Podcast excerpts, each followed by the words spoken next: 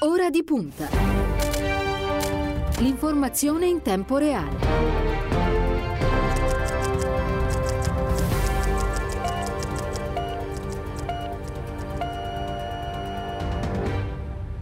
È il 24 di febbraio, sono trascorsi 7 minuti dopo le 8, una buona mattina e ben trovati all'ascolto da parte di Cristiano Bucchi. Un saluto alla squadra di Ora di Punta, Stefano Caggelli in redazione, Elenia Daniello alla parte tecnica. Per quanto riguarda lo streaming, stamattina c'è Silvio Garbini e bentornato nei nostri studi all'onorevole Walter Venini, buongiorno.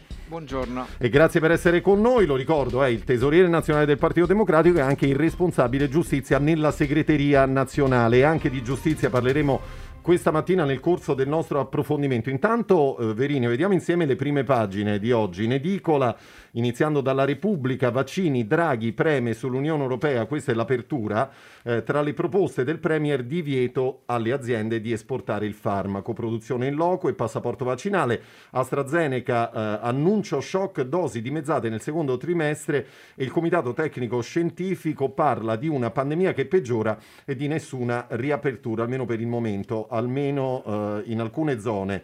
Eh, spazio anche alla notizia che riguarda la morte dell'ambasciatore Luca Attanasio, l'ambasciatore ucciso, il superstite italiano, uomo chiave del mistero, perché ci sarebbe anche un, eh, un testimone di quanto accaduto non più tardi di due giorni fa in Congo. Siamo sulla prima del Corriere della Sera, nuove chiusure per le varianti, timori di una terza ondata. Draghi riunisce i ministri, il CTS palestre solo in fascia bianca. La stampa di Torino, allarme, terza ondata, no ria- alle riaperture, questa è l'apertura. AstraZeneca taglia il 50% delle dosi, a Brescia terapie intensive di nuovo sotto pressione per la variante inglese. Avvenire, rischio fase 3. Brescia chiusa e tanti focolai Covid nel nord, timori di una terza ondata, Draghi preparazioni e frena i ministri pro aperture, nuovi tagli ai vaccini. Il manifesto, la cena delle beffe, questa è l'apertura in vista della scadenza del DPCM il 5 marzo, Draghi convoca i ministri e il comitato tecnico scientifico e poi c'è il Sole 24 ore, il quotidiano di Confindustria che apre in questo modo piano vaccini flop e regioni divise, usata solo una fiala AstraZeneca sui 10. Eh, allora, eh, Verini, ripartiamo, ripartiamo, dall'estero, ripartiamo dalla, dalla, morte del nostro ambasciatore eh, Luca Attanasio, eh, le salme eh, sono arrivate eh, ieri in Italia le salme di Attanasio di Iacovaci, che era il carabiniere che era preposto appunto alla, alla vigilanza, alla sorveglianza dell'ambasciatore italiano. Oggi verrà eseguito al Policlinico Gemelli l'autopsia che probabilmente dirà qualcosa in più sulla dinamica di questo gravissimo incidente. Lei che impressione, eh, che impressione ha? Che, che cosa è accaduto l'altro giorno? Perché poi questa pandemia purtroppo ci ha fatto dimenticare che ci sono veramente tante, troppe guerre in giro per il mondo. Il Congo è una di quelle zone dove praticamente non si è cessato mai di, di combattere. Sì, è, è, stato per tutti, io credo, un, un dolore vero, un dolore collettivo non voglio fare paragoni anche per, per, le dimensioni della strage di Nasseria, però c'è stata una, una commozione eh, popolare perché poi eh, sono uscite anche eh, le parole che questo ambasciatore, i video che questo ambasciatore Luca Attanasio anche nei mesi scorsi aveva diffuso, sue interviste e si capiva che eh, era una persona che aveva scelto la carriera diplomatica e l'ha detto anche bene con commozione il direttore generale della Farnesina, Elisabetta Belloni, ieri, eh, aveva scelto questa carriera diplomatica non così come per una professione, un mestiere, ma con l'obiettivo di essere utile agli altri. Lui era profondamente motivato nella sua professione, ma faceva anche volontariato, la sua famiglia. E, insomma, è morto per solidarietà, mentre eh, aveva senza precauzioni, ma non per colpa sua, perché non c'erano precauzioni, era un convoglio indifeso, non c'erano blindati. Beh, lui però era partito da Kinshasa per recarsi in quella zona pensando che magari ci fosse una protezione dell'organizzazione internazionale della spedizione PAM. Invece questo non è avvenuto, quindi bisognerà far luce anche perché eh, eh, in un contesto del genere, dove le guerre che tu citavi, spesso dimenticate, ehm, eh, la fanno da padrone, lì c'è poi ai confini con Ruanda c'è una battaglia quotidiana di bande, etnie eh, che hanno spesso l'obiettivo di controllare gli enormi giacimenti eh, minerari e le risorse di quelle zone, magari lo fanno anche per conto terzi, per conto di multinazionali e quindi è una guerra per bande di cui in questo caso non si capisce se per sequestro. Guarda, fra pochi minuti il ministro degli esteri Di Maio alle 9 verrà alla Camera a fare una prima informativa del governo, quindi speriamo di, di saperne anche un po' di più. Però la cosa che mi ha più colpito sono due. La, la personalità di questo Luca Attanasio, il suo forte impegno sociale, soprattutto a favore degli ultimi, e il fatto mi ha colpito che eh, eh, si tratti, come lo scrive oggi mi pare Giuliana Sgrena sul manifesto che a sua volta subì eh, un rapimento eh, nel quale poi morì Nicol- Nicola Calipari, Ecco, Giuliana Sgrena nel manifesto parla di eh, non solo guerre dimenticate, ma di intere aree dimenticate. Vede, noi, tu citavi i titoli di prima pagina sui vaccini. È ovvio che noi, noi tutti guardiamo ai, ai, ai, nostri parenti, ai nostri anziani, ai medici, a chi sta in prima linea, ci preoccupiamo per i ritardi e giustamente il nostro governo sta lavorando perché gli italiani possano essere vaccinati.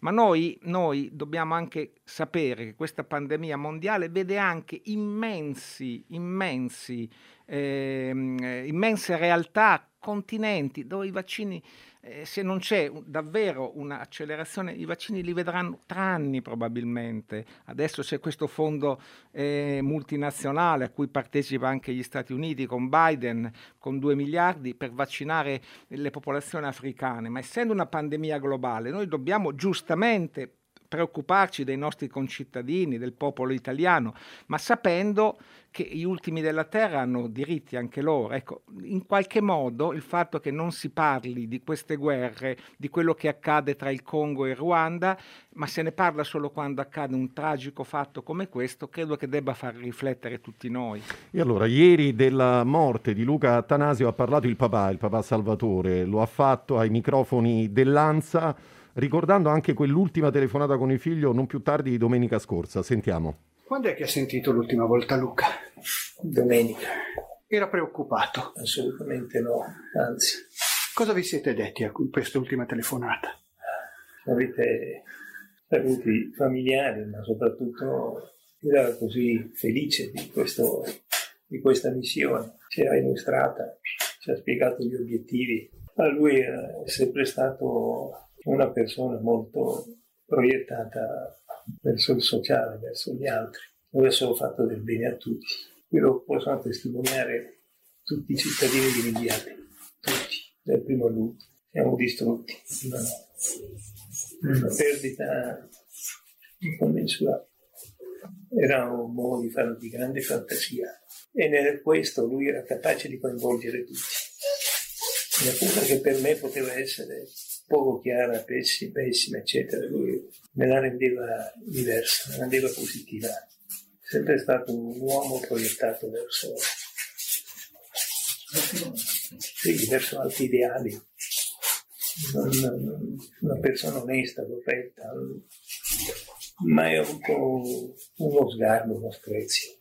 E allora così appunto Salvatore Attanasio ricorda, ricorda il figlio Luca, come diceva lei, no, Verini, una persona che lavorava per gli altri, impegnata, impegnata appunto nel, nel, suo lavoro quotidianamente. Eh, fra l'altro il, il, comune di Limbiate dedicherà un giardino alla, all'ambasciatore italiano per ricordarlo, perché poi quando accadono queste cose, ehm, soprattutto le, le, piccole città da cui provengono queste, queste persone si stringono in, in un unico abbraccio. No? Il, il dolore non riguarda più soltanto la famiglia, ma l'intera comunità. Sì, non c'è dubbio. Le parole del padre sì, confermano quello che ah, era emerso subito. Io ho visto un video che girava ieri, erano, era un video e un, un, audio naturalmente di, di Luca Attanasio, eh, credo fatto attorno a Natale. E, ecco, non solo le parole, l'espressione, ma aveva come la luce negli occhi. Ecco, questo, questo eh, vedeva, cioè di una persona è vero, c'è una nuova generazione anche di diplomatici in questo paese. Negli ultimi anni eh, la Farnesina, eh, devo dire con qualsiasi governo ha fatto, eh, diciamo, ha visto accrescere una consolidata, peraltro anche nel tempo, capacità diplomatica del, dei nostri eh, servizi che operano all'estero, servizi diplomatici che operano all'estero, questo in generale, ma eh, nella fattispecie del, del povero Attanasio c'era oltre che una grande professionalità, una grande diciamo, visione della piena della contemporaneità che caratterizza un po' nostri, la nostra eh, diplomazia, beh, c'era anche appunto una fortissima motivazione sociale, di solidarietà e questo è un valore aggiunto. E quando muoiono persone come questi, io credo che sì, le comunità come la sua, ma per esempio mi, mi ha colpito nella, nella, mia regione, ho visto la stampa locale in Umbria, Attanasio era stato, credo, mesi fa a visitare una comunità guidata da delle suore per un progetto di solidarietà. Ebbene, le pagine locali eh, piangevano la scomparsa e anche quelle, quelle religiose e quelli che avevano avuto contatto con questo progetto erano eh, drammaticamente colpiti. Ecco, in questi casi è veramente morto qualcosa di, di tutti noi, insomma. Una riflessione poi più in generale la si potrebbe fare anche sul ruolo dell'informazione, no? come spesso vengano determinate poi alcune zone del mondo, che si parli soltanto di alcune cose e non di altre, poi si riscoprono improvvisamente quando, quando accade un fatto come, come, questo. Comunque torneremo a parlarne naturalmente nel corso eh, dei nostri approfondimenti. Intanto voglio ricordare il numero per intervenire in diretta con le vostre domande 342 14 26 902. Eh, Verini, vogliamo parlare un attimo di, intanto della pandemia eh, e di tutta la partita che riguarda i vaccini? Anche ieri è stata una giornata eh, difficile, sono stati registrati oltre 13.000 nuovi casi, per la precisione 13.314, con un numero di vittime che resta molto molto alto, 356 persone anche ieri hanno perso la vita, ad oggi sono state somministrate 3,6 milioni di dosi di vaccini. Ehm, allora, domani i leader europei saranno impegnati con il decimo video summit. Ieri il Presidente del Consiglio eh, Draghi ha preso parte a un prevertice con Angela Merkel, Ursula von der Leyen, c'era anche il portoghese Costa. Draghi ha esposto chiaramente quella che è la sua idea per combattere il virus. Ha detto qui dobbiamo obbligare le big pharma a condividere il brevetto per produrre il vaccino in impianti sparsi per l'Europa, altrimenti il rischio è quello di uscirne troppo tardi. Condivide questa linea? Mi pare che sia l'unica linea. Vede, noi, l'Europa stessa, ha lavorato all'inizio bene, eh, contrattando insieme senza fughe in avanti, eh, anche perché così magari ci avrebbero, in caso contrario ci avrebbero guadagnato magari solo le nazioni più forti rispetto a quelle più deboli, un po' come quando qui in Italia ho letto che le regioni vogliono fa- il fai da te, ecco, con il rischio magari che, che le regioni più ricche, più forti possano magari, ammesso e non concesso, che fossero riuscite a procurarsi, a procacciarsi i vaccini, cosa che, che non, non, non, si può fare, ma eh, magari avere vaccini prima di altre regioni più deboli, più, più povere, diciamo così.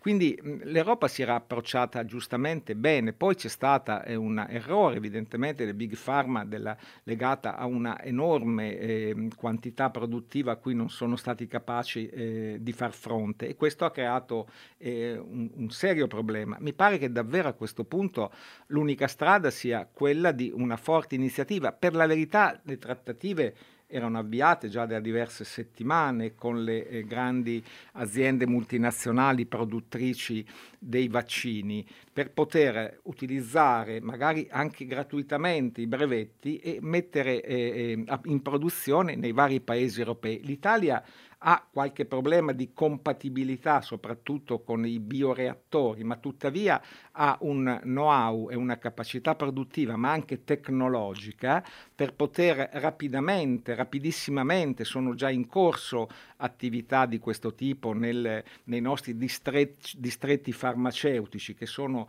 eh, hanno dei, delle punte di eccellenza molto importanti, qui nel Lazio, in Emilia, in Lombardia, anche in Veneto, in Toscana. Insomma, l'Italia è pronta. Naturalmente bisogna fare questa cosa rapidissimamente su scala europea perché dà più forza a questa, chiamiamola così, contrattazione con le big pharma e al tempo stesso eh, lavorare così per superare ogni ritardo.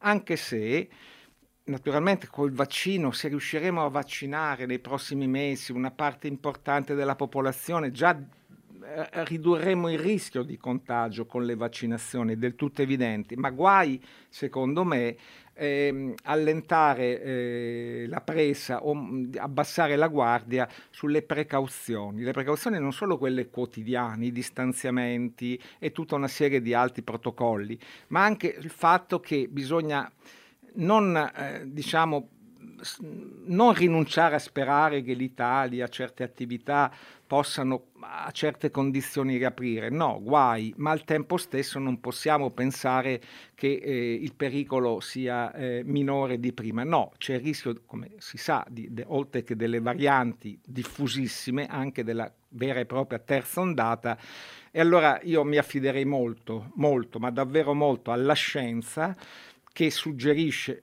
in maniera univoca, io spero e credo, alla politica, al governo, le decisioni da prendere e mi affido al governo che anche prima, anche il precedente, ma Draghi sa eh, come, come muoversi in Italia e in Europa c'è solo da sperare questo. E poi eh, però resta il fatto che all'interno della maggioranza ci sono, diciamo così, sensibilità diverse, no? C'è chi dice, vabbè, lì dove è possibile magari eh, tentare di riaprire ristoranti, bar eh, e poi cinema, i teatri, lì dove invece è necessario eh, tenere chiuso perché obiettivamente c'è un livello di contagio molto alto, allora lì ci atterremo naturalmente a quello che il comitato tecnico scientifico indica al governo. Potrebbe essere anche questa una strada secondo lei?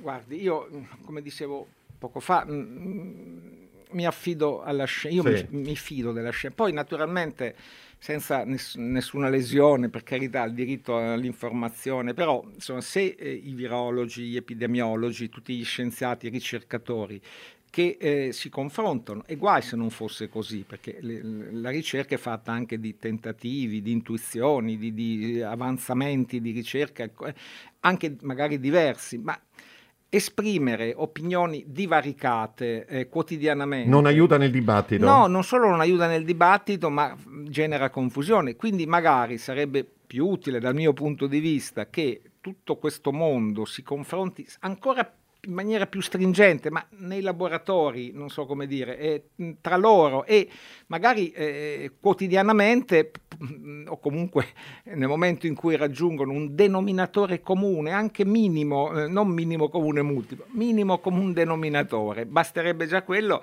per comunicare quello alla politica, naturalmente, che deve essere il decisore, prendere le decisioni e eh, comunicarlo alla popolazione. E un ultimo eh, concetto le diversificazioni, le, le, zone rosse a seconda dei... Sì, è, è, tutto è giusto, sempre però seguendo le indicazioni eh, della scienza e, e dei ricercatori. Tuttavia, alcune zone magari sono gialle e quindi è chiaro che ci, ci, può essere sempre con le precauzioni, ci dovrà essere più tolleranza, ma al tempo stesso c'è il rischio che se non si seguono rigorosamente dei protocolli e delle precauzioni, eh, rischiamo di fare come a settembre, quando eh, l'Italia, anche con qualche forza politica un po' troppo eh, superficiale, l'Italia pensò quasi psicologicamente di essere uscita fuori, di dalla... essere uscita fuori e forse qualche responsabilità tutti noi l'abbiamo avuta in quell'allentamento. Quindi eh, è chiaro che noi dobbiamo tenere insieme la salute, che è la priorità, con tutta una serie di altre cose, la scuola, le imprese, l'attività, il commercio, chi non le vede, ma se si chiude però un punto, questo sì, tutti noi. Noi abbiamo fatto il possibile in questo anno e mezzo, anche il governo che è uscito da poco, però noi dobbiamo fare in modo che eh, questa parola un po' i, i rimborsi, gli indennizi arrivino subito e nella eh, misura più vicina possibile alle perdite, che sono purtroppo tante e devastanti. Quindi tenere insieme le due cose sapendo che viene prima la salute, ma al tempo stesso l'Italia deve essere aiutata a rialzarsi. Assolutamente, è così, va bene. Eh, allora, ieri pomeriggio è stato ospite dei nostri studi il segretario del Partito Democratico, Nicola Zingaretti, che fra le altre cose ha parlato anche in particolare della campagna vaccinale nel Lazio, nella, nella regione che lui amministra. E allora sentiamo che cosa ha detto. Nel Lazio sta andando bene, sta andando bene, abbiamo iniziato da tempo gli over 80 che è un bellissimo segnale perché guarda la vita, finalmente una generazione più a rischio, abbiamo iniziato con i docenti, i professori per mettere in sicurezza i luoghi della formazione, le forze dell'ordine per garantire ai cittadini piena sicurezza eh, individuando questo come un target eh, prioritario. Stanno funzionando questi grandi hub molto importanti eh, che abbiamo voluto fare nei luoghi eh, della città e delle città per riappropriarsene. Ce n'è uno bellissimo all'auditorium di Renzo Piano, uno in una grande centrale della polizia, vorremmo aprire a Cinecittà e domani ci sarà una grande inaugurazione in uno dei nuovi luoghi belli di Roma, la nuvola di Fuxas all'Euro. È stato anche un'idea per lanciare un messaggio, torniamo a vivere, il vaccino è questo il messaggio, e torniamo a riappropriarci dei luoghi dai quali siamo stati lontani per colpa del virus. Poi ovviamente torneremo in questi luoghi per ascoltare musica all'auditorium o, o, o fare congressi alla nuvola di Fuxas, però è simbolico tornare in questi luoghi. Sul vaccino poi il tema è quello che conosciamo. Ce ne sono non a sufficienza rispetto alla immensa domanda mondiale. Io lo dico, non sono d'accordo a quello che è stato chiamato il mercato parallelo, perché potrebbe diventare invece il mercato nero, è pieno di insidie. Abbiamo avuto problemi sulle mascherine, eh, figuriamoci se apriamo il fronte anche di un mercato parallelo dei vaccini. Quindi io su questo sarei molto prudente, mentre invece da subito ho detto la strada è attivarsi anche attraverso indennizi per aiutare l'industria farmaceutica italiana anche con interventi finanziari per produrre nei nostri siti il vaccino. Non è semplice, come sappiamo, però questa sarebbe una svolta. Noi nel Lazio produrremo, ad esempio, il vaccino italiano nella provincia di Roma. Sono orgoglioso che il Lazio ha finanziato la ricerca scientifica per il vaccino italiano, ma ci sono aziende farmaceutiche che potrebbero produrre vaccini eh, in Italia. Io credo che questa strada che il governo ora con il ministro Giorgetti ha iniziato a, a intraprendere e insieme alle case farmaceutiche sia e possa essere una svolta. E allora così appunto Nicola, Nicola Zingaretti, perché poi Verini, insomma il rischio di questo mercato nero c'è, nel senso che eh, l'avevamo come dire sperimentato qualche mese fa appunto con il caso delle mascherine, come ricordava lo stesso, lo stesso Zingaretti e quanto abbiamo letto nelle scorse settimane vedendo quello che è accaduto con, con alcuni paesi. Bastano come dire, alcuni stabilimenti in più per risolvere questo problema, secondo lei? Beh, adesso io non sono un tecnico, però io credo che non ci sia, ci sia pochissimo da aggiungere rispetto alle parole in questo caso di Zingaretti in quanto presidente di regione, ma che poneva questioni nazionali, ha perfettamente ragione. Bisogna lavorare in questa direzione e il mercato nero non solo eh, rischia di eh, essere mm, il mercato parallelo di diventare mercato nero, ma come sempre accade in questi momenti, se non c'è una forte centralizzazione, in questo caso europea e poi nazionale, alla fine eh, finisce che eh, eh, a rimettersi sono sempre i più deboli, i più poveri, perché i piani vaccinali seguono una logica, le persone, le persone più fragili, gli ultraottantenni, il personale sanitario, i personali di polizia, coloro che stanno al pubblico. E poi si arriva a, producendo e diciamo procacciandosi il nu- maggior numero possibile di vaccini a- al resto della popolazione, con un criterio. Se invece eh, si lascia eh, appunto la mano libera, a, magari anche alle speculazioni, alla fine eh, solo chi ha i mezzi, i più ricchi, magari eh, fanno subito le, le... E questo in un paese civile non può essere consentito, tanto più che la pandemia nella sua drammaticità eh, colpisce tutti senza esclusione di, di, classe o di ceto. Insomma. Verini, senta, veniamo al capitolo riforme, perché accanto a quello che è il lavoro che vede impegnato il Partito Democratico alla, nella maggioranza di governo, c'è poi tutto un capitolo che riguarda le, le, riforme sul quale il Partito Democratico sta lavorando, continuerà a lavorare nei, nei prossimi mesi con, con, quella che era intanto la maggioranza uscente dallo scorso governo Conte, Conte 2, quindi penso al Movimento 5 Stelle e penso anche ai colleghi, ai colleghi di Leo lei oggi sulle pagine del Dubbio rilancia, eh, rilancia la, la, discussione sul tema giustizia, dice sì alla prescrizione processuale. I tempi sono maturi secondo lei per raggiungere dire, un punto di sintesi all'interno del, del Parlamento? Mi viene da dire, se non adesso, quando? Eh, sia perché c'è un'urgenza. Noi abbiamo una colossale quantità di investimenti con i recovery che, che, il governo sta completando anche un po' sulla base del lavoro svolto dal precedente governo, naturalmente con tutti i cambiamenti e miglioramenti necessari.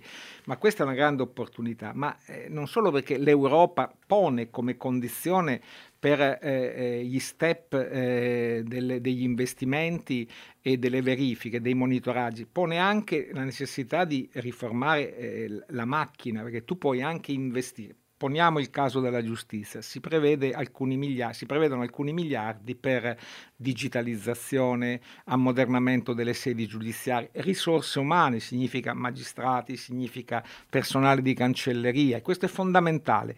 Ma se i tempi dei processi civile e penale rimangono gli stessi, è evidente che tu puoi investire, ma i meccanismi eh, di inceppamento rimangono tali con grave danno per i cittadini, oltre che per gli investimenti che diventerebbero improduttivi. E così possiamo parlare della pubblica amministrazione, anche quello, se ne parla di riforma della pubblica amministrazione, ma è fondamentale anche questo, altrimenti eh, tu puoi progettare il futuro, ma non hai eh, gli strumenti per, per realizzarlo concretamente. Nella giustizia io penso che ci sia qualcosa anche in più, cioè noi abbiamo eh, assistito a più di vent'anni di uno scontro titanico tra tra opposti, non, non, sono sullo stesso piano le responsabilità. Io, per esempio, se vogliamo parlare un po' più di storia, ancora un po' attuale, penso che ci sia stato negli anni eh, eh, 80 e 90 un duro attacco alla magistratura e poi ci sono state delle reazioni anche di settori della magistratura,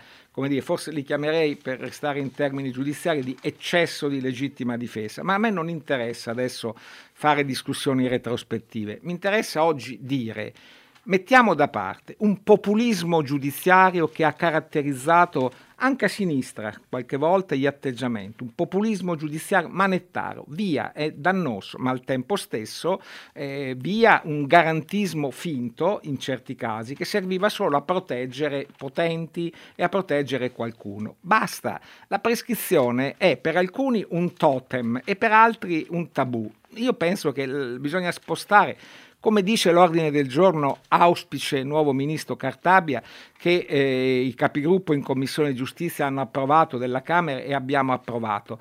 Concentriamoci sulle riforme, sui tempi dei processi. C- processo civile può durare un anno, la riforma del processo penale può durare sei anni un processo e se facciamo questo, se l'Italia eh, conduce, e poi l'ordinamento carcerario, carcere e pena certe, al- anche alternative, ma ri- tese alla rieducazione, perché un detenuto o uno che ha scontato una pena e, e ha un mestiere, una formazione in mano, non torna a delinquere e quindi ha investimenti in umanità e in sicurezza.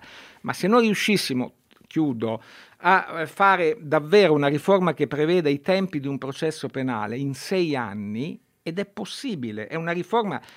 Noi dall'8 marzo potremmo iniziare a votare perché scade il termine per gli emendamenti in commissione alla Camera e così è incardinato il civile al Senato, anche se per il civile si ipotizza un decreto, lì la materia è meno incandescente, un decreto del governo per anticipare alcuni contenuti di eh, velocizzazione e di snellimento.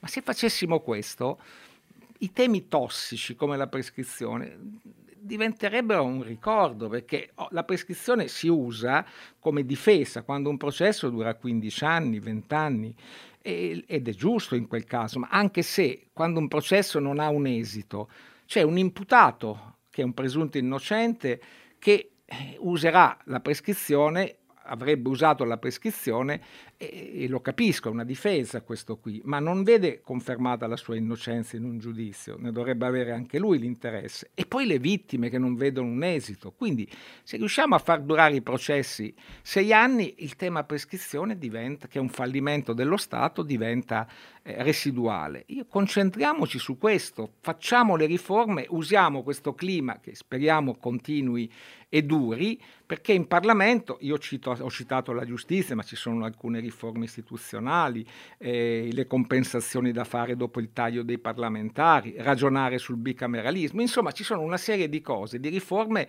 che accompagnano gli investimenti del recovery per una Italia che non deve, non può essere quella di prima della pandemia. Eh, magari Verini ci ritroveremo tra qualche tempo, tanto credo che si capirà subito no? se, se, se, c'è la possibilità di, di lavorare in questa, in Beh, questa direzione guardi, Insomma, guardi, eh, non è che abbiamo insomma, troppo insomma, tempo a disposizione. No, vediamo, no, ha ragione, però eh, che cosa è successo? Che su questo tema tossico della prescrizione dove si sono confrontati e scontrati i populisti giudiziari anime, e diciamo, i garantisti, sì. eh, io scherzando dico gli opposti estremismi, per usare un termine anni Sì. 70. Tuttavia eh, c'è stato un, un lavoro importante del ministro Cartabia che ha detto togliete gli emendamenti su questo tema presenti nel mille proroghe e c'è da dire che Italia Viva, eh, Forza Italia, Lega li hanno o accantonati o non segnalati o ritirati, insomma l'hanno tolti. Fratelli d'Italia no, le ha voluto, che non è nella maggioranza, e ha voluto eh, pres- è chiaro è un tema divisivo, ma noi abbiamo detto togliamolo di mezzo. Gli emendamenti sono stati tolti, poi queste tre forze si sono astenute sull'emendamento di Forza Italia. Secondo me hanno sbagliato perché sarebbe stato meglio votare contro coerentemente, ma contemporaneamente abbiamo approvato un ordine del giorno, ripeto, sottoscritto da tutti i capigruppo della maggioranza che sostiene il governo Draghi, che indica questo percorso, lavorare sulle riforme, sui tempi dei processi e non concentrarsi su temi così divisivi. Va bene, Verini, noi per il momento ci fermiamo qua. Grazie per essere stato con noi questa mattina. Grazie a voi dell'invito. E buon lavoro, lo ricordo, era il tesoriere nazionale del Partito Democratico, nonché responsabile giustizia nella segreteria nazionale. Eh, Sono le 8 e 37 minuti e il viaggio con ora di punta continua.